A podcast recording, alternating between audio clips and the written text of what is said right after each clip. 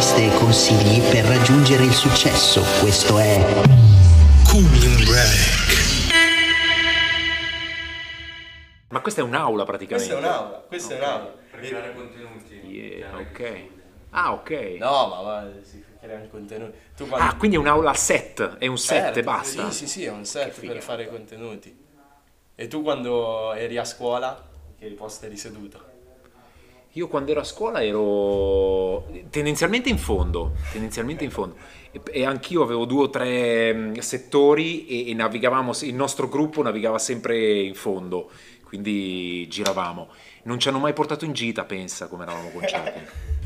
Perché ti ci hanno portato una volta, un anno, un weekend a Ginevra, al CERN, e, mh, e- e abbiamo fatto sabato e domenica però, perché hanno detto no, no, no, no, con voi non possiamo perdere nessun giorno di scuola, dobbiamo andare sabato. E e noi cazzo lo facciamo per perdere i giorni di scuola, sabato e domenica. Però sono volate bottiglie dal settimo piano dell'albergo, quindi Hanno fatto bene. eh, ha eh. fatto bene. E, e che scuola frequentavi? Ho fatto sci- liceo scientifico, stiamo già... Sì, sì, sì, liceo sì, sì, scientifico. Io ho fatto il liceo scientifico, poi ho fatto economia e commercio, cioè mi sono iscritto per parecchi anni e in realtà poi ne ho fatto uno quasi a ultimato. termine economia e No. commercio? No, perché lavoravo sempre, ho, mh, f- eh, facevo Disney Channel ai tempi e quindi... E io ero il presentatore, quando- no? Esatto, Erano, ho fatto due anni e mezzo lì, dal 98 fino al 2000 e qualcosa, 2000 e qualcosa, e, ehm, e poi sono passato a Italia 1 e quindi eh, c'era il discorso o, o studio o lavoro. Adesso sta andando bene il lavoro, proviamo a portare avanti, anche perché io volevo fare quel lavoro lì, quindi mi c'ero messo proprio anima e corpo. Poi c'era anche il militare allora, quindi io dovevo cercare di fare di tutto per non fare il militare perché se mi fossi assentato un anno mi avrebbe scombussolato C'era, giorno. la leva obbligatoria al tempo? Ok. Ancora, però c'era una possibilità di fare ricorso ehm, e l'ho fatto con un avvocato di Torino specializzato nel- nella, nella causa. eh, sotto pagamento pecuniario di mille- un milione e mezzo, credo, di lire, eh, tu potevi fare causa, tutto legale, eh, tutto legale, e fare richiesta di domanda ci- eh, servizio civile. Nel momento in cui ti rispondevano, ricevevi la cartolina del servizio civile, ti dovevi presentare sul luogo del, del- del servizio civile e dovevi dire io non lo voglio fare e loro ti avrebbero fatto firmare una carta, così me l'ha descritta l'avvocato. E io ho detto questo lo pago, mi hanno mandato lì, lo pago 1500 euro, pensa se questo mi ha, mi ha- mi ha preso per il culo tutto il tempo. Figurati. E io vado lì e con timidezza ho bussato, ero a Pioltello se non mi sbaglio. Sì. Ho bussato, ho detto salve, io sono Bonato, dovrei fare il servizio ehm, civile qua. Mi fa, ah ok, bene, però non lo, non- cioè, mi hanno dato questo foglio qua e mi hanno detto di dirvi che non lo voglio fare. e mi fa, certo, certo, venga, fermi qui e firma- ho firmato e poi io l'ho saltato. Quindi, Ah, quindi era vera quindi sì, sì, sì, era era il primo anno in cui accadeva questa... eh, cioè, cioè, infatti dopo due o tre anni hanno tolto proprio Tolto. tutto. Figata. E quindi, ma il lavoro a Disney Channel è una cosa che tu avevi cercato o ti è capitata? Nel senso, Ehm, già quando stavi facendo le scuole sapevi che avresti voluto fare quello che fai tutt'oggi o è una cosa, una combinazione di eventi? Era uno di quei pensieri estemporanei che però continuavano a ballarmi nella testa. Cioè, io, io voglio, vorrei andare in quella direzione. Qual era questa direzione? Non sapevo quale fosse, ma volevo intrattenere. Che E- non è una direzione facile. Per niente, però io ero eh, attratto tantissimo dai programmi, siccome sono cresciuto un po' nel negozio di mia madre che era parrucchiera e, e e da mia nonna, Ok. che guardava la televisione, c'era il pranzo è servito, c'era ok il prezzo è giusto, tutti quei grandi game show dei tempi e aveva una venerazione pazzesca per Iva Zanicchi, Eh per Corrado. E, e- e io vedevo proprio, siccome adoravo mia nonna, vedevo proprio lei che diceva wow, anche Gi- Gigliola Cinquetti, era proprio, dicevo ah che bravi, che carini, che loro sono proprio, ehm, ehm, sono eh, puliti, eh, ci, un- ci danno sorriso, ci tengono compagnia tutti i giorni, poi lei era sola perché mio nonno non c'era già più. E quindi quella cosa lì nella mia testa era diventata un voglio fare quella roba lì, cioè voglio trasmettere la stessa sensazione che loro trasmettevano a mia nonna. Ehm, poi però paradossalmente i miei non mi facevano vedere la televisione a casa e quindi l'unica finestra sul mondo che avevo era la radio. E quindi io avevo la radio sopra il letto, l'accendevo, avevo le cuffiettine e ascoltavo lì, era la mia finestra sul mondo, quindi immaginavo cose, mi sono innamorato della radio e ho detto un giorno vorrei fare questa cosa qua, che non sapevo cosa fosse, perché ai tempi non è che sì, voglio fare la radio, non è che fossi così chiaro e deciso, voglio fare la radio, voglio fare la tv, anche perché i miei non facendomi vedere la tv mi dicevano, ah sai il tubo catodico è sempre quella roba lì dove succedono cose, è un po' un mondo strano, no? E quindi non volevo neanche comunicare e dire voglio fare quella roba lì perché mi avrebbero detto di no. Poi però mi hanno proposto questo provino, una mia amica ha portato delle fotografie. Io vado avanti a parlare? Sì, sì, sì, Ah, parla, parla. mi ha, ha portato queste mie fotografie a un'agenzia di pubblicità. Perché ai tempi io mi pagavo le vacanze facendo catena di montaggio, imbiancando amici dei miei Sì, che sì. mi dicevano: Ma sì, ero un ragazzino, avevo 19-20 anni. Questa mia amica porta queste fotografie a questa agenzia e dice: Sai, fanno delle pubblicità, magari ti vogliono. Ho detto: Vabbè, provo a mandarle. Le ha mandate, non mi hanno mai chiamato se non per una piccola inserzione di Lega Ambiente pubblicizzata da Volkswagen su dei magazine, dove c'era uno scatto io con una, una spiga in bocca. Faccio questo e, e dico wow che bello. Da lì poi non è Basta. più successo niente. Ero in biblioteca, stavo preparando diritto privato e mi chiama, mi squilla il cellulare perché ai tempi io, io sono sempre stato super tecnologico, erano appena usciti i cellulari, avevo una roba grossa così e, e mi vergognavo a mettere a esporla perché nessuno l'aveva, quindi la tenevo nello zaino, sentivo guardo, esco dalla biblioteca e mi dice guarda sono l'agenzia famosa dove ho lasciato le... C'è un provino per un programma televisivo. Ho detto guarda senti non mi chiamate mai per le pubblicità, lascia stare, sto preparando diritto privato. Mi richiama un'altra collega non sapendo che quella mi aveva chiamato. Ho detto tling, sta a vedere che ho detto dov'è che è? Vicino alla Cattolica dove io andavo, eh, in via mm, boh, ricordo, Maroncelli, e, e- e se vuoi vieni qua sabato o venerdì. Io passo per la Cattolica, non avevo nella testa di fermarmi, però ci camminavo, ci sono passato davanti, ho aperto la porta, c'erano 300 persone, ho detto ciao, me ne vado. Avevo un pizzettino biondo ossigenato, ai tempi funzionavano un sacco. Ma io non avevo il pizzetto, avevo quattro peli proprio, cresciuti mesi e mesi. Tipo Checco Zalone in comando. Bravissimo.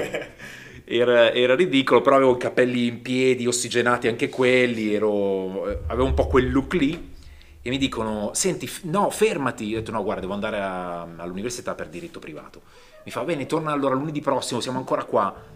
Lunedì dopo ritorno e mi dice, fermati, fai il provino, però ti devi tagliare questo. Te lo faccio fare con il coso, ma ti devi tagliare questo. Ho detto, guarda, intanto faccio il provino, ma non me lo taglio. il coso. Faccio il provino, mi richiamano, un callback, callback, callback, ne ho fatti 7 o 8 e alla fine dei conti mi sono ritrovato in 8 persone e è arrivata una chiamata mi hanno detto, guarda, eh, il provino per cui hai- ti sei sottoposto tu era per Disney Channel, perché fino allora non te lo potevano comunicare. Quindi io facevo un provino a muzzo, sapevo che era una trasmissione per bambini, ma poteva essere Rai, Mediaset, direttamente, ok. qualsiasi cosa. Disney, io ho detto cos'è Disney Channel? Mi fa, eh, questo nuovo canale satellitare che arriva in Italia, bla bla bla. Da lì è partita l'avventura con, eh, con altri miei amici con cui sono tuttora amico, amico, amico. E uno è diventato produttore. E se quindi non avessi fatto quel provino ci sarebbe stato lo stesso la carriera di Alvin oppure no? Credo di no, nel senso che ero spinto anche dai miei a continuare i miei studi perché preferivano una cosa, un foglio di carta che mi desse delle possibilità, no? Vent'anni fa ancora ci si credeva un po' nel pezzo di carta. Vabbè, E- anche adesso, eh. Sì, anche Noi adesso. stiamo scegliendo, quindi siamo in quinta, abbiamo la maturità e tutti vanno in università. Quello- Oggi, oggi stavamo guardando questa cosa, ho chiesto sul gruppo classe chi l'anno prossimo inizierà a lavorare, nessuno. È la normalità ormai andare in università. Sì, o intraprendi una carriera di questo tipo nella cre- nel mondo della creatività, eh, per cui ehm, non hai bisogno proprio del pezzo di carta necessariamente, intraprendi tramite conoscenze, vai, conosci di qui, entri in mondi vari, ti conoscono, eccetera. Oppure il pezzo di carta è un, è un passaggio fondamentale adesso. Non ti abbiamo presentato, oggi siamo qui ospite a Cooling Break Alvin, pseudonimo di Alberto Bonato, giusto? Yes! E hai condotto diversi programmi televisivi, tra cui l'Isola dei Famosi, adesso eh, fai lo speaker in radio, 100 radio 101, giusto? Sì, esatto, sì, da vent'anni, più di vent'anni oramai. Figata. E fai, lavori in coppia con Barbitris di Primi. Yeah. Mia. Fantastico, penso lavorare con, Katia. Katia è, Katia è una grande scoperta. Eh, ci siamo conosciuti bene durante Bring the Noise, uno dei programmi che ho condotto io tre anni fa. Eh, l'ho chiamata per, ehm, come ospite nella prima puntata, mi è piaciuta un sacco. basta. Da lì siamo, l'ho, l'ho invitata sempre, nelle due edizioni che ho fatto, sempre. E quindi e lei era nel periodo un po' di down dove non aveva mh, grandi cose. E da lì è rinata, gli ho detto guarda, io avevo mollato anche la radio lì. Per un anno ho fatto uno stop perché ero concentrato sul programma. E ho detto Katia, se, vu- se io dovessi mai ricominciare la radio, e so che lo ricomincerò perché prima o poi ce l'hai dentro la radio, Certo. la voglio fare con te, perché io la facevo con DJ Giuseppe per sette anni, abbiamo fatto insieme, però dopo un po' ci siamo presi una pausa. E, e quindi abbiamo realizzato il sogno due anni e mezzo fa, ci siamo trovati. Lei è proprio, a parte artisticamente fantastica, ma è proprio un'amica, è proprio un'amica. È, È fantastico lavorare sì, così, credo. sì, è una cazzona come si vede in televisione. E com'è lavorare in radio? Credo la radio sia un po' l'arte dell'improvvisazione, devi riuscire a colmare quel tempo parlando di cose che possano essere interessanti. Sì, la radio è, mh, è immaginazione innanzitutto, adesso poi la radio è cambiata moltissimo negli anni. eh. Quando io mi sono appassionato della radio era veramente una finestra sul mondo perché non, nea- non conoscevi neanche i volti che ti parlavano, quindi dalla voce immaginavi, dicevi ma chissà, e, e avevi voglia di scoprire come fossero fatte queste voci, no? E quindi pian pianino iniziavano a uscire le prime fotografie dei primi DJ, eccetera, e quindi davi anche un volto a questa voce. Adesso è, è tutto diverso, cioè spesso le voci radiofoniche arrivano dal mondo televisivo, invece prima Eh. era il contrario, dalla radio andavi alla televisione.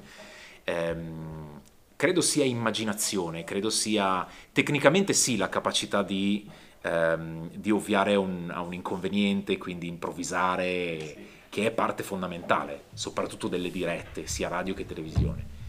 Eh, però è proprio è, è molto più intima. La televisione devi guardarla, quindi ti impegna. La radio tu puoi accenderla, stirare, puoi imbiancare, puoi chiacchierare con i tuoi amici, ogni tanto senti una canzone, oh senti questa. Ed è Quindi- quello, è quello il suo bello. Per l'improvvisazione noi ci accorgiamo quanto anche a scuola sia importante sapere improvvisare quando hai quel vuoto, non hai idea di che cazzo dirà la professoressa e magari riesci a sviarlo, a colmare quel tempo con delle parole che magari non c'entrano, però te la scampi così. Tu se potessi dare un consiglio ai giovani d'oggi per improvvisare, cosa che gli diresti? Ah, io sono il peggiore in questo, nel senso che io ho temuto tantissimo la scuola, cioè, ma tanto tanto. Improvvisare a scuola eh, ti sgama sempre professore, cioè non ce n'è, non, non c'è via d'uscita. Puoi fare la battuta simpatica, lo fai ridere, Eh, io però... di solito vado lì. Eh, bravo, e lo fai ridere, però il 3 te lo dà perché poi vuole capire se hai imparato o meno. Tu secondo me sei bravo invece, il 3 non lo prendi. ai giorni alterni. Però no, a scuola, a scuola bisogna, bisogna purtroppo e poi per fortuna in realtà studiare. Io mi sono appassionato dello studio dopo paradossalmente, ma perché prima avevo proprio questo, questo timore reverenziale nei confronti dei professori. Poi calcola che il primo anno di università sono arrivato all'università e io davo solo gli esami per passare, per non fare il militare, davo teologie, no? Perché lavorando dicevo do un esame all'anno e salto l'anno al militare. E ho provato a dare fa- fantomatico diritto privato due volte e ogni volta che mi faceva una domanda scriveva questa domanda sul block notice, mi guardava, aspettava la risposta, non sapevo la risposta, stracciava con una mano il foglio e lo appoggiava lì. Dopo dieci minuti, un quarto d'ora, c'erano sei o sette fogli, tutti accartocciati, c'era una montagna di palline di carta. Io pensavo solo a quella roba lì, cioè potevo sapere tutto di diritto privato, ma pensavo solo a quella roba lì. Cioè mi metteva proprio... E eh, una delle ragioni per cui ho cercato fortemente di fare questo lavoro era per ovviare a quel problema lì. Perché dicevo, cacchio, non mi può mettere in crisi una persona che mi fa una domanda. Cioè che io la sappia no, non mi può mettere in crisi. Quindi devo mettermi nella situazione per cui io riesca a dominare qualsiasi situazione che mi si sia presentata. Anche gestire l'ansia. Esattamente, esattamente. Solo che, sai, in televisione eh, non c'è tanta ansia, eh, nel senso che n- nessuno ti dà un voto. sì, ti guardano meno, ma non è che ti... A me era il voto che mi diceva, cacchio, se questa mi dà 6, se mi dà 5. Io anche alle medie, alle, alle- alle superiori, io andavo in ansia, prendevo 5, facevo le medie. I miei, i miei amici mi prendevano in giro. Oh, ma ancora con ste medie stai facendo 5, 7, 5, ma sei promosso, dai, ti impegni. La scuola per me è sempre stata quella roba lì. Poi mi sono appassionato invece della lettura del- dello studio di altre robe dopo, però. Perché lo studio è importantissimo alla fine, ma anche nel, nel mio lavoro stesso, eh Leggere credo sia importantissimo.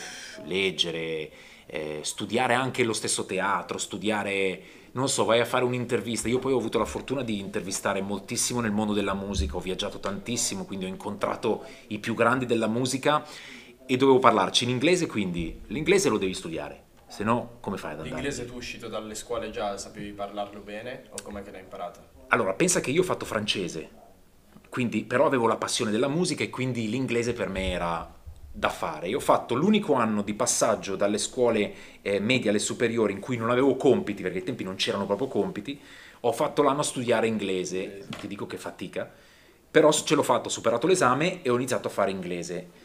Dopo quei cinque anni lì, eh, in realtà parlavo l'inglese, ma eh, in maniera scolastica, quindi poco niente ho avuto la fortuna di iniziare con Disney Channel e di lavorare con gli inglesi.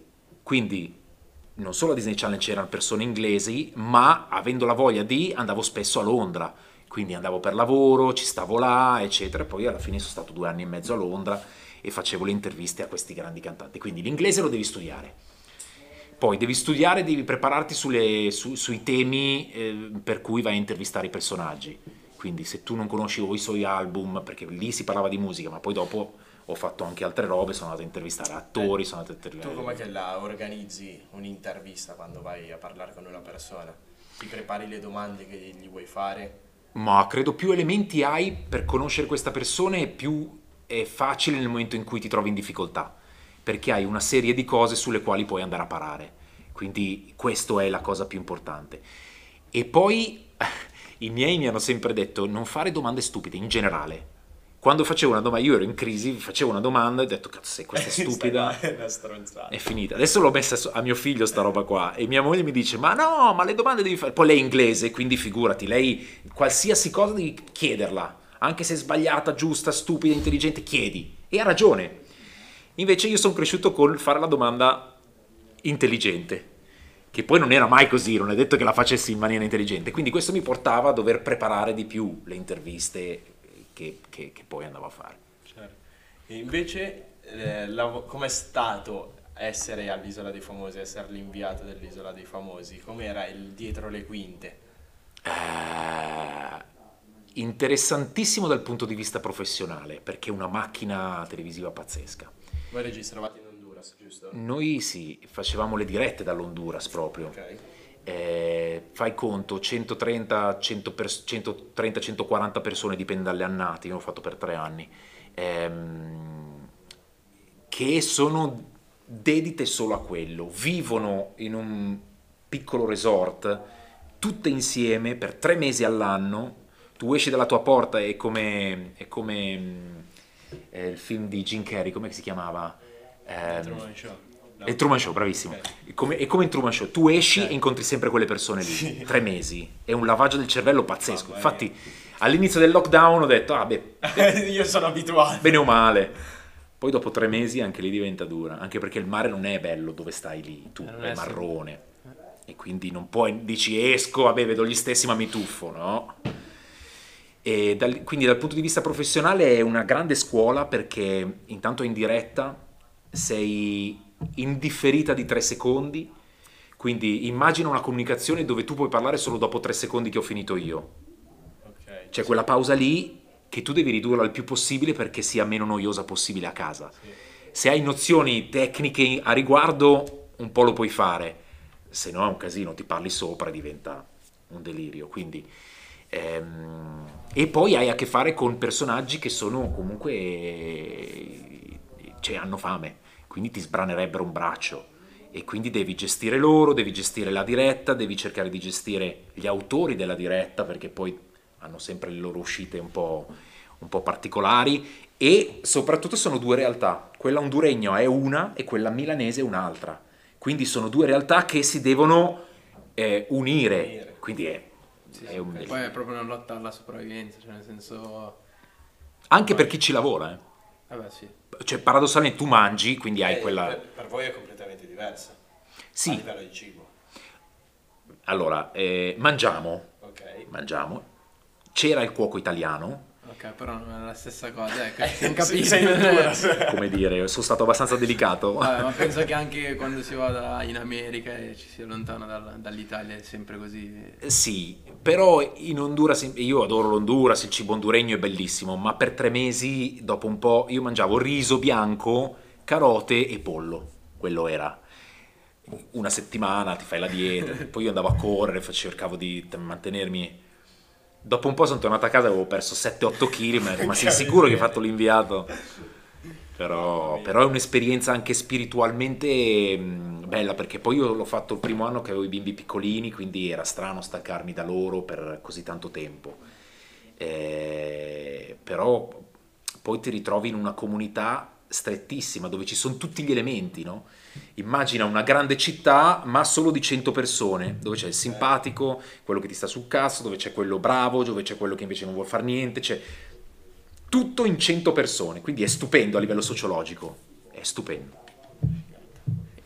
E hai avuto modo comunque nella tua vita di viaggiare, eh, fare esperienze, come magari questa è dell'Isola dei Famosi in Honduras, però magari in altri posti. Per lavoro? Ehm, no, anche per piacere personale. Allora, per lavoro eh, ho viaggiato tanto e per piacere pure. Ehm, ho sempre avuto la voglia di capire come fosse eh, quell'orizzonte che vedevo dalla finestra di, di camera mia, no?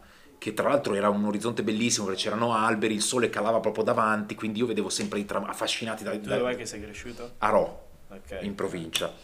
E, e quindi vedevo questi tramonti bellissimi, il cielo che diventava viola e e io mi immaginavo là sempre Los Angeles, non so perché, ma là c'è l'America, perché ascoltavo molta musica, Dog Chili Peppers, quindi la California, la Sì, voglia del sole, il skate, quelle robe lì. Sì, sì, sì.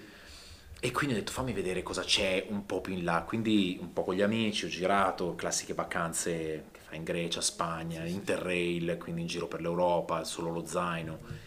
Le avventure, proprio quelle, quelle dove dormi in stazione, dove ti prendono a manganellate perché non puoi dormire in stazione. Eh, e, poi, e poi ho ampliato un pochino iniziando a lavorare mh, a 20 anni, ho iniziato a fare un- insomma due soldini e quindi sono andato in Thailandia, in Malesia, sono andato in America, negli Stati Uniti, Sud America, insomma nord, ho cercato di girare il più possibile. Per lavoro anche, ho avuto questa gran fortuna. Eh, sono stato a Los Angeles eh, eh, per varie interviste, sono st- ho, mh, stato a New York, a Londra, Londra poi in modo particolare per due anni e mezzo. Ehm, sì, ho avuto fortuna di vedere un po' il mondo. Ecco, e adesso quando viaggi prima ci parlavi della distanza con la tua famiglia, che rapporto hai con eh, la tua famiglia? Cosa significa per te la famiglia? Le radici. Credo che, mh, che la famiglia, per quanto sia impegnativa, lo abbiamo scoperto in questa pandemia, perché comunque stare 24 ore su 24 per un anno sempre insieme è complesso, è intenso, ehm, perché l'essere umano deve avere la possibilità di ricaricarsi con il suo proprio lavoro, con i propri amici, con le proprie esperienze e portarle in famiglia.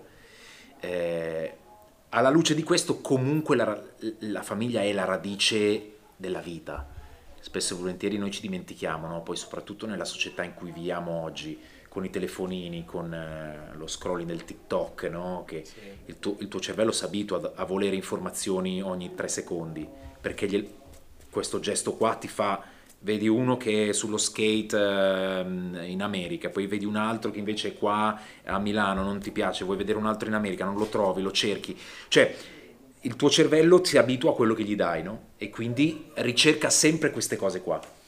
Ehm, la, vita, la vita è un'altra cosa però, cioè di base, eh, e quindi devi, de- devi riuscire a metterci il, il- il- il maggior impegno possibile nella famiglia, credo.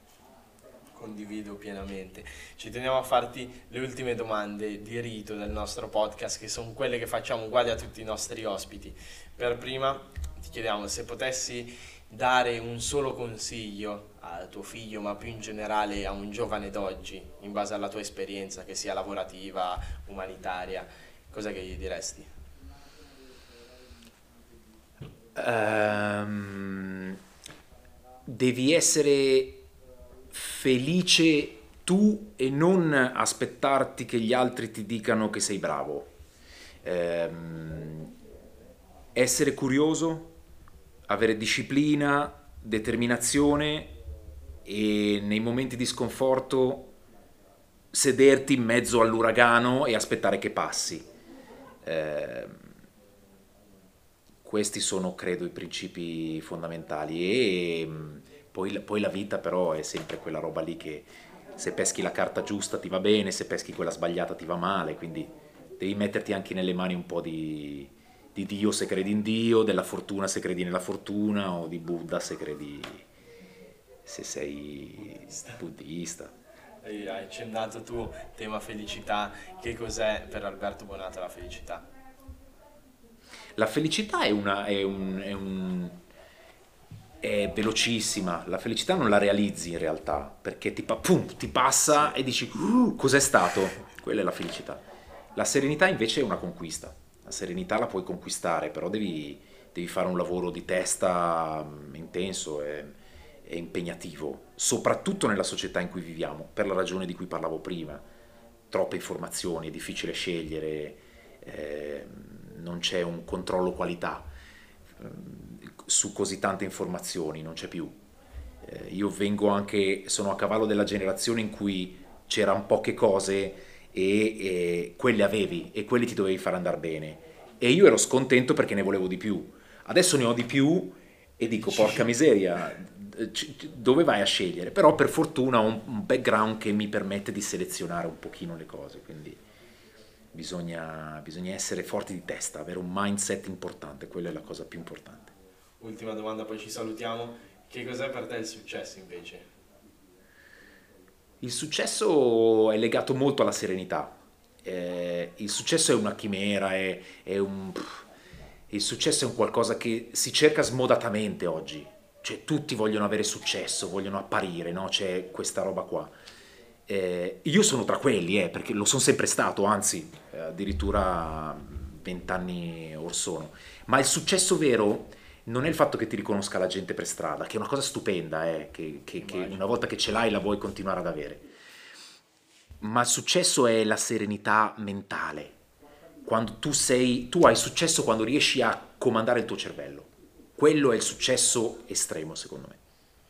Perfetto, ti ringraziamo di essere stato ospite qui da noi, con Break, e speriamo di rivederci presto. Grazie a voi e complimenti per quello che fate. Grazie mille. Grazie. Grazie per aver ascoltato Cooling Break. Vi ricordo che trovate le interviste video su Instagram e sulla pagina Facebook coolingbreak.it. Buon proseguimento e alla prossima. Cooling Break.